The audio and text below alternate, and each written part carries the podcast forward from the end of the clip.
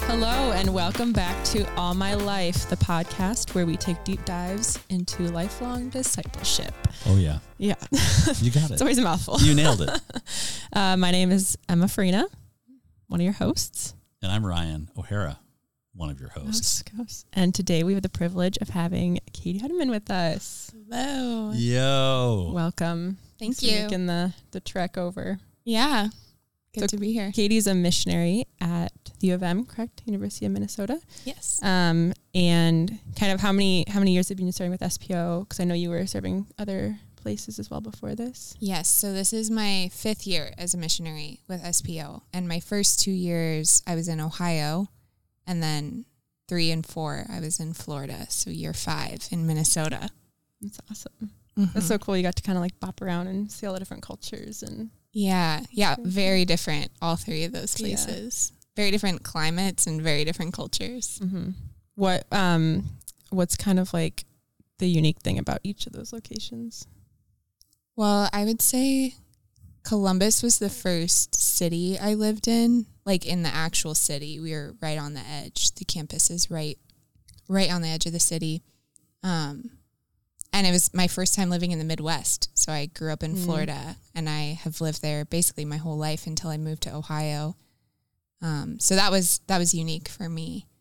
Um and then moving back to Florida, I went to Florida State for undergrad and that was where I moved back for my years three and four as a missionary. So it was like coming back home. Yeah. Yeah, very small town for the capital. Um, for a capital city, it's it's very very small, very quaint. So, um, you're in Minnesota now, and people will start to know that I love I love Minnesota. Mm-hmm. Best place I've ever lived. Don't want to live anywhere else. Really? Oh yeah, for sure, hundred percent. I should get you a Minnesota shirt. Like I know. like I love I heard- Minnesota. Yeah, I do. I and heard I, MN. I, I absolutely, I absolutely do. Um, and you will too if you don't already. This will be the place that you'll never want to leave. Just letting you know that Oh, about that, your future. that's what I've Is heard. that cool? That's what I've heard. Um, my teammates in Ohio used to joke that all roads lead to Minnesota, and so I knew sooner or later I'd end up here. So it was only a matter of time. There is some study out there. I'm, I'm totally making this up, but I think it might be true. Uh, that the that a lot of people move, when they move here, they're like, "We're done. We're never moving anywhere else. This is the best place." And it's sort of counterintuitive because of all- you know all the cold temps. But yeah, for reference today it's like negative nine degrees out without wind chill. Yeah, So and that's wonderful. And, And the best part is, love look how sunny it is. It's bright sun. No, really, like it that's is awesome. blue skies. Oh my gosh, it doesn't get any better than this. The snow is crunchy. The different, you know, that's a that's such a great sound, a look, a feel. What's your favorite part about living in Minnesota that's surprising to you? You didn't you lived in the Midwest once in Columbus, very different place, whatever with the Buckeyes. Okay, but tell us what is your favorite part about living in Minnesota? Something that's underrated, people didn't know, you now know because you've been living here. You're like, I love this place because Oh gosh. Mm-hmm. I mean, I'm tempted to say the snow just because I grew up in the South and this is, it's so new. Plentiful. yeah, there's so much of it and it doesn't go anywhere. That's the surprising part. Very it's, it's true. there all winter. They just push it off the roads and it sits there in piles. And That's, it gets higher and higher and higher and higher. yeah. I remember my first winter. This was crazy. My first winter here, 2009. And we're at a little small parish in our neighborhood, St. Mike's in West St. Paul. And the priest had this unusual thing that he would do that were, and he would basically say, he would begin his homily, no joke, with public service announcements, like just PSAs to the people. It was kind of like he was kind of like an ambassador of the city, and he wanted to like tell people about s- things going on civically. Seriously, hmm. and I'll never forget the fact that he reminded us at the beginning of winter that I just want to remind you that the snow is piling up, and when you're driving, you're, he's literally saying this before the homily even started.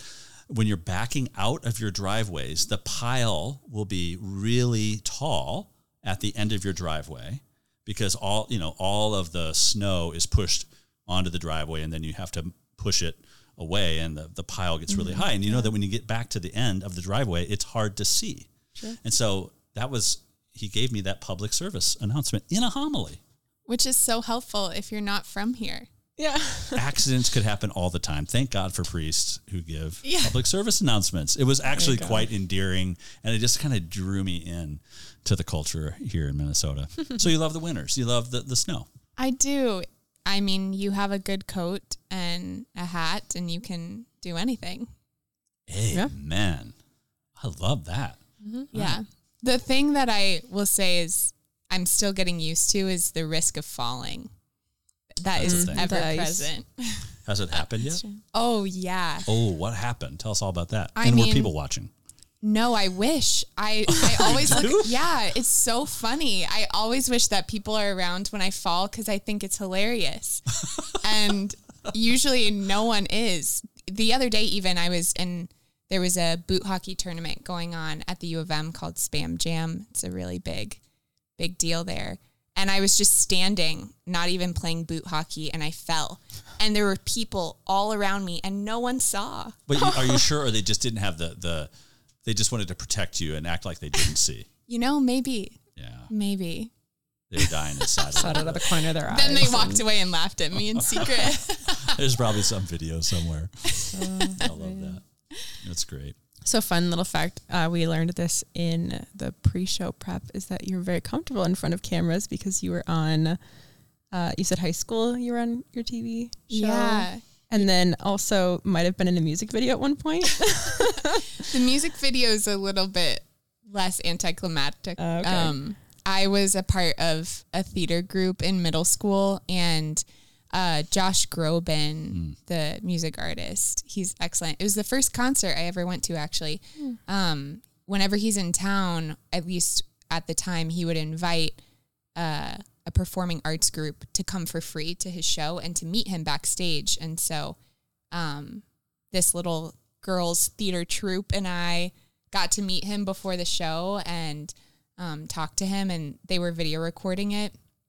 And then one of his music videos later on was just segments of like him interacting with fans. And so my sister and I are there backstage with like our our girl gang talking to How him. How old were you? nice. Um, I was probably how old are you in eighth grade? 13, or 14? 12, 13, yeah. Yeah, so I was 13 or 14. So I was just standing there. Is it on YouTube? Can we check it out? Yeah. Can we put it in the show notes? Sure. I'd have to We'll have I'd have to dig it look up. up which song it is, but yeah. You can check it out. That's so fun. That is awesome. I love Josh Groban. Mm-hmm. Um. Anyway, that's all I've got to say about that. Big fans here. Yeah. Josh, That if you're guy can- listening, that we love sing. you. That guy can sing. When I you're just, I'll tell you what. He can, you he heard can. him? He can sing. Yeah. Um, so you've been on mission for many years with SPO. That's where you first got connected in college at Florida State, right? That's right. But you've also gone around the world on mission too. We've heard you've, you've even gone to Africa, to Ghana on, on mission. What was what was that like, and how? What kind of impact did that experience have on on you? Well, my first experiences of being sent on mission was actually locally in my community back at home. Um, back where I'm from, migrant communities are really prevalent near my house. And so there was a lot of um, young children that we would put on a vacation Bible school for over the summer. Um, and so I, my first experience of mission, I got to experience right in my own community. Um, but my parish actually, uh, the first time I went abroad was we had a sister parish in Panama. And so we got to go to Panama, and I hardly speak Spanish, but got to experience mission abroad there. And so that kind of like stirred in me a desire to um, go abroad again and, and to experience different opportunities of mission. So when I was in college, I participated in this program called Global Scholars through um, Florida State University. And it was, I wanted to study abroad, but it was in place of studying abroad, you could go and work for a nonprofit in a developing country. And so I decided to go to Ghana, West Africa, and So I lived there for three months and served with a local nonprofit there. And it was incredible. It was an incredible experience. I think probably one of the most life changing things I've ever done. Can you say like what? Give us a, a little more as to like what what was it that was so impactful, and how do you how did you see life differently after that than before? Yeah, I mean, so many things. The I remember distinctly the first two days being there. It was so challenging. It was the first time I had been out of the country by myself. Hmm. And it was the first time I had flown on an international flight by myself. And I flew into this foreign country trying to find a man that I had only seen over a Skype video one time at this busy airport with the risk of people like pretending to be him and taking my money or something. And so I was terrified, so out of my comfort zone and having to figure it out. Like I was there and I, I had to keep moving forward. And I remember distinctly the first two days thinking, I, I'm never doing this again. like this is, this is terrible. I am so uncomfortable. Mm. Um, but I just have to persevere and I just have to get through this summer. But then I I got more comfortable um, and I started to to see how much of a blessing this opportunity was. Um, I think on a natural level, I was put in a totally new community and got to experience a culture where um, they are very community centric. So they share meals together in their house or with their neighbors. Um, everyone goes to church together on Sundays. Um, everyone looks out for one another. And coming from a place where I wasn't really involved in my faith in college at that point, and I didn't really have a community. And I now experienced on a natural level what it's like to be a part of a people who look after one another, who care for one another, and that just softened my heart a lot um, towards like the whole experience. Um, I also, I think God was, God had like a lot in store for me on that trip because uh, my supervising professor for the program actually visited us while we were in Ghana, and she was working on her PhD, which was about students developing their own personal identity in the context of a foreign country. Hmm. And so the whole time I was there, she was asking me questions, encouraging me to reflect on who am I? What is my identity? So here I am in this foreign country reflecting on who I am and realizing that faith and God is so important to me and mm. that hasn't been reflected in my life. And so then I'm wrestling with well, if it's important to me, then I need to be living it out because I I see God as part of my identity, as part of who I am, but that's not reflected in how I'm living. So it was very self-reflective. I had a lot of time. I had a lot of space. I was totally disconnected. I was unable to talk to anybody or really communicate with anyone while I was there because there's like not cell signal or like easy internet access. So I was just totally removed from my life of busyness and selfishness and um, school and partying and plopped in this very Christian communal place. Mm. Did you get to, uh, were you going to Mass regularly at that point? And mm-hmm. did you get to continue to do that? Like what was, what was the religious experience like for you, even though that wasn't exactly what the the job was about. But did you have opportunities to go to mass, or what did that look like? Yeah, um, I had been going to mass. That was something that I, though I gave up a lot of things when I went to college. That was something I didn't give up, and then going to Ghana, it was important to me to know that I would be able to go to mass while I was there. And my, uh, the man who was the founding person of the nonprofit told me that I could, and um, so there's a local parish. I would take a taxi by myself um, on Sundays. And the first Sunday I was there was the feast of Christ the King. And um, it was really beautiful. We got to mass late because we didn't realize that it started an hour earlier because it was a feast day, I, I guess. And um, so we got there late and missed most of it. But we were there at the very end. Uh, they were going to do a Eucharistic procession around the town. And so I'm standing in the back, and the priest is processing out with the monstrance, and they're going to go walk around the whole town. And the choir is singing, and everyone is following them. And I was just standing in the back of the church and he walked by with a monstrance and I felt like though I am in this foreign land and I don't know anyone, like I felt like Jesus is here and I know him. So that was my first experience of mass and then eventually the hospital that I worked at, I made friends who were Catholic and also went to church and so I would meet them there and sit with their family mm. and made some friends in the church there, but it was beautiful. It was beautiful. I tried to record as much as I could some of the choir music because their praise is so expressive and so beautiful. There's all so many songs that they sing in addition to the songs that we would normally sing at mass. You mean in terms of even just number number? Yeah, they just insert a song randomly. Like after the first reading, there's the psalm, and then there's like another song, and then the Alleluia, and then they do another song, and just songs everywhere. Was mass long? Like how much longer? Because that that would lengthen yeah, things. yeah, it was about two hours. Yeah. Unless it was a special day, then it would be about three. One time the bishop came and they like they processed in with like gifts for the bishop, so they had a a lamb and a goat and some chickens that they brought to the altar for him. And Whoa.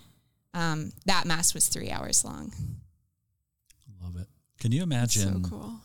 Can you imagine um, you said that you're this visiting professor, the professor who is sponsoring it, supervising it, was asking these questions about identity.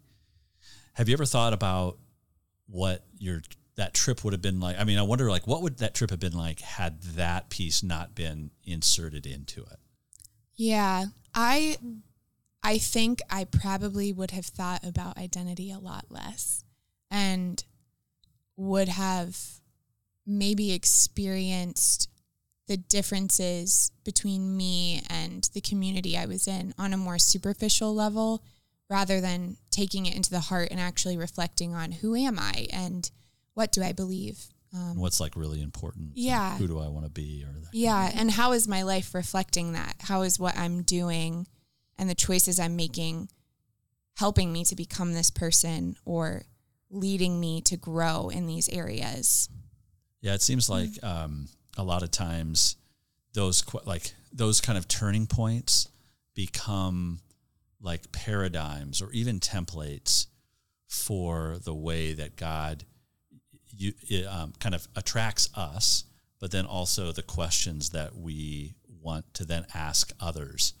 How have you seen that question of identity kind of play out, not just in, in your time in Ghana and what that led you to reflect on, but also as you've been called as a full time missionary now for many years, and even as it started as a student.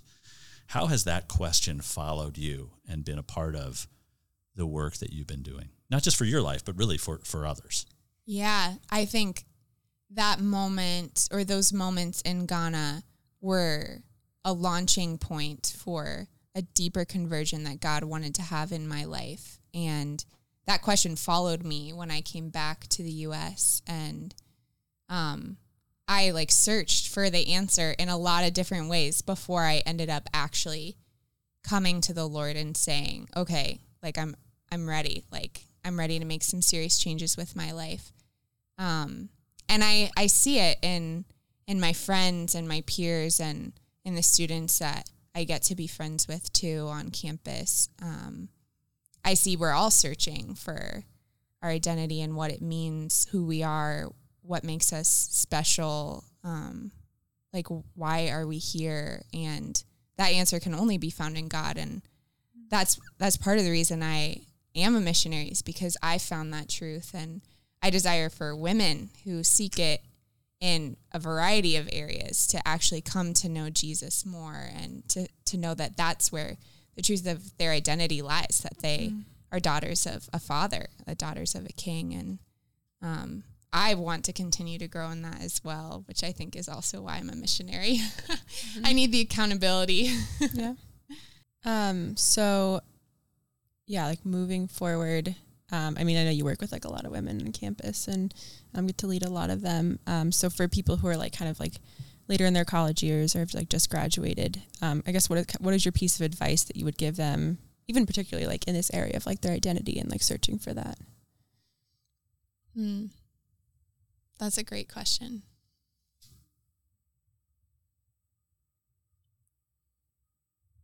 I would say, I mean, if you haven't taken this question to the Lord or um, a person of faith who believes in the Lord, like, what are you waiting for?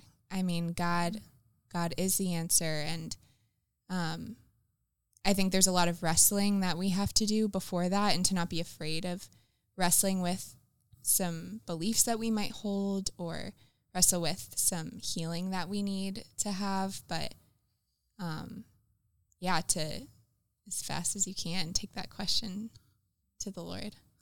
Do you ever find that the answer is like people sort of, I don't know, balk at the simplicity of it? That they're like, wait, there's got to be more than just I'm a son or I'm a daughter. And sort you know, like, so how do we help demonstrate that, like, sh- kind of demonstrate that important? Like, why is that so significant? I mean, we all have the experience on some level of being the daughter or son of some parents. So it's, it's a paradigm we all understand. But why do you think that can, is such an important kind of unlock for people? And what what people what pe- what might people be tempted to misunderstand about that? Yeah, yeah, something that and where I, do people kind of get off as as they uh, kind of off the tracks with that? Yeah, something I see often in myself and in others is that we're tempted to find our worth in what we do and what we accomplish, and probably have experiences. Uh, wounding experiences from our own earthly parents that um, make it difficult for us to believe or understand that a father could love us unconditionally. And so I see, even when the answer is so simple, men and women saying, but it there must be something else that I have to do. Mm-hmm. And I am trying to pray, but I must not be doing it right. It can't. The answer can't be that simple. It must be more complicated. But um, I think we do. Uh, I think we do overcomplicate it a lot. And lately, I just have been reflecting, especially during my time in Minnesota, how God really is just inviting us to to love and at the foundation of what it means to have a father in heaven is that we are loved and that's what it means to be a daughter is that I'm loved. And how can I reflect that? But by loving other people and expressing to them that they are loved, not just by me, but but by a father in heaven and and just like expressing that as much as I can and, and pointing them toward that and encouraging them that it doesn't matter what you do. It matters that you mm. receive that love first and foremost and then then we can talk about what to do. Was was that transition hard for you? Because I, I know you to be a really talented person. I bet you you had some aspirations, if you will, to accomplish, and, and you're accomplishing a ton of things, right? But like you, you would have been a high achiever. I bet you got like straight A's in high school. Just a guess. You might have been. The, were you like you're probably valedictorian? I don't Not know. Not quite, but you were up there. Yeah, top five. I know it. I just know it. Um, so you're an achiever. Oh, absolutely. Yeah.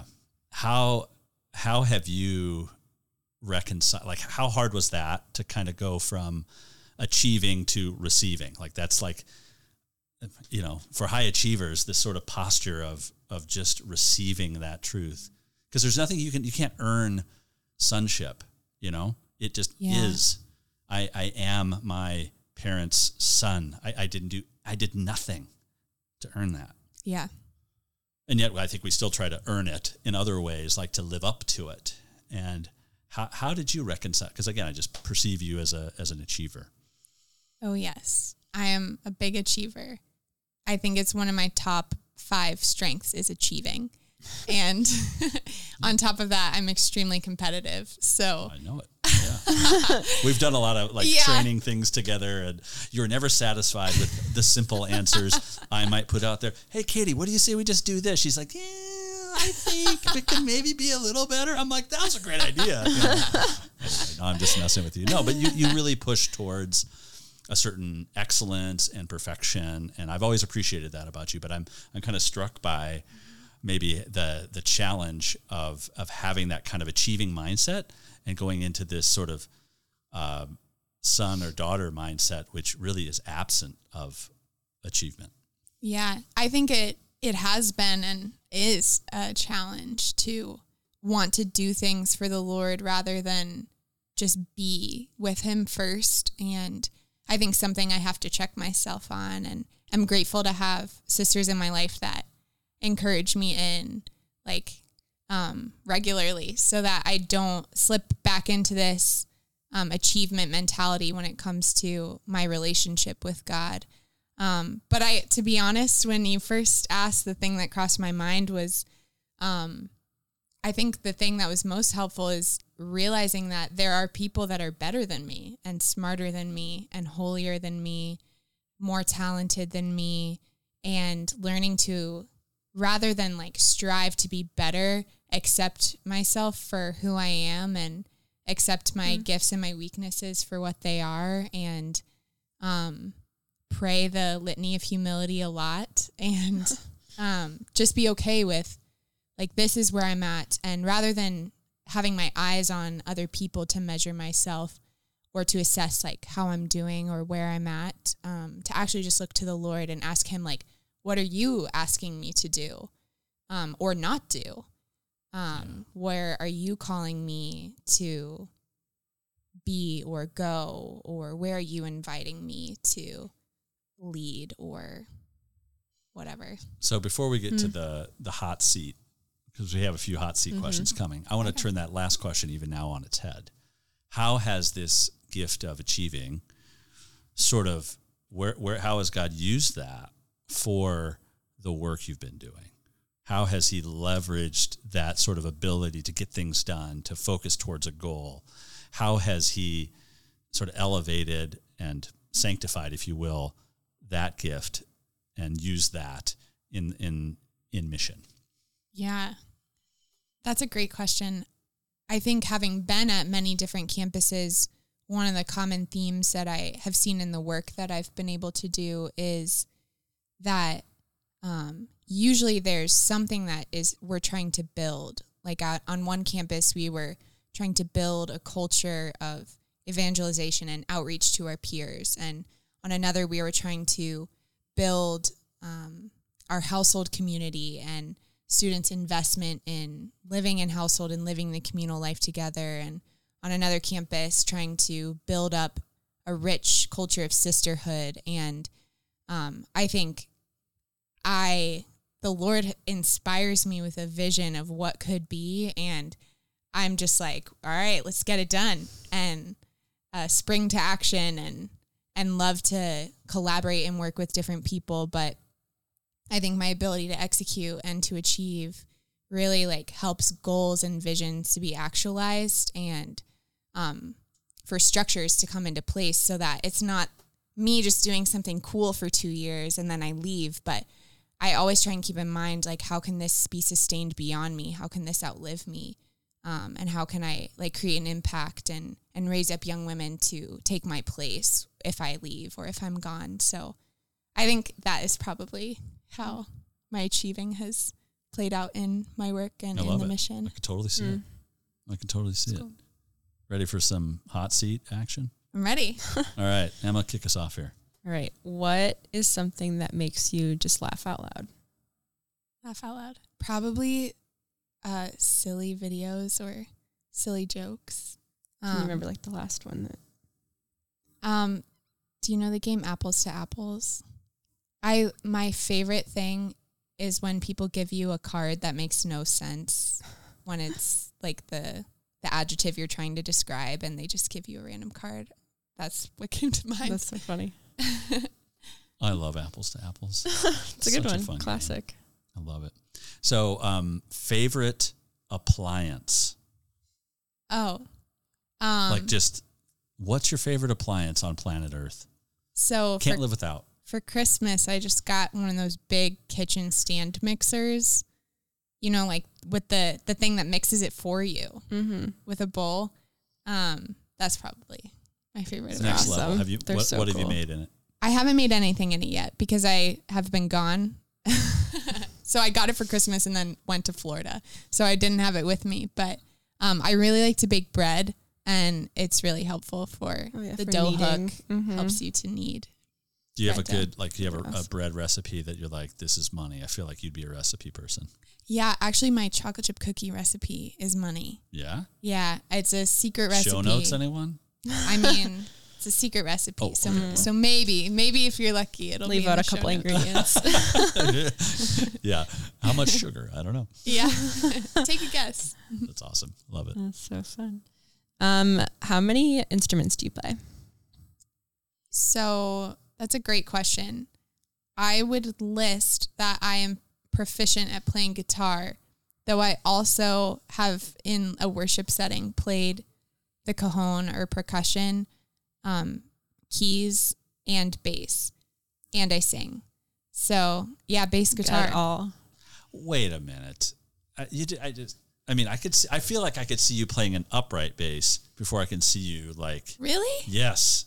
Oh wow, thank you. Uh, not that good, but yeah. No, I just love it. I didn't. I somebody had mentioned. I think Connor. Yeah. 'Cause You played at Ascend, right? Play, you I played at did. the women's session. I played at the women's session. Usually, so um, I was laughing after because another woman and I were like, well, that was so fun to play with a group like that in a setting like that. And I'll probably never do it again because I'm pretty mediocre and I don't know of anyone who's going to be knocking down my door for the amount of talent I have to offer. Well, and it seems kind of like once you get like three instruments in, you may as well play 12. What is it? It's like I speak three languages, or I mean 12. You know, it's just once you get like your third one, because anybody could play one instrument, maybe two, but like when you hit 3 mm-hmm. you can basically play them all. yeah, it that like, seems baseline knowledge of Yeah. Mm-hmm. Especially with guitar, I mean, that's really helpful and an easy entryway into like percussion or bass because bass is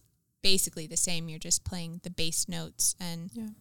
with guitar you need to have rhythm and so that's helpful for percussion as well. The last question. Um, earlier in this season of All My Life, we interviewed uh, a young man uh, named Josiah. Oh yes. Word on the street is you guys are in a like a relationship. A very serious relationship apparently. um, and sometimes this man would sport a mustache. oh, yeah. Do you remember that? I do. I do. Mustache or no mustache for Josiah? Like, what's the call? Like, if you had to make one call for the rest of your lives that you're dating, Oh man. and you only get one call. Only one? Mm-hmm. Like there needs to be like a drum roll. I uh, know. I'm I'm trying to think of what the right answer is. No, there, no. you are independent. Uh, You've got your own thoughts about this. No pressure. I would probably say no mustache. Good call, I think. Doesn't mean I didn't like it. I just think practically for maintenance, though I think were he to be an old man, the mustache would be an awesome move. So if I had to choose now for the rest of my life, maybe I would say mustache. Oh, I see some ambivalence. I think there's hmm. opportunities here. We could go either way. Yeah. I love it. Looks like we might be running out of time too. On that note, Well. awesome. Well, Katie, it's been an honor and a joy mm-hmm. to be with you. Thanks so much for for sitting down with us. Yeah. yeah, thanks for having me. This was great. You're welcome. You can catch us on YouTube uh, if you want to see the video version of this podcast or Oh, on yeah. any uh, podcast platform. Take your pick. All the podcast platforms. What's your favorite one, Emma? Spotify, go I'm an, to. I'm an Overcast guy. What do you, where do you listen to podcasts? Spotify for sure. Yeah. Two to two to one, Ryan. You can join our family plan. Thank you. Uh, we'll see you next time.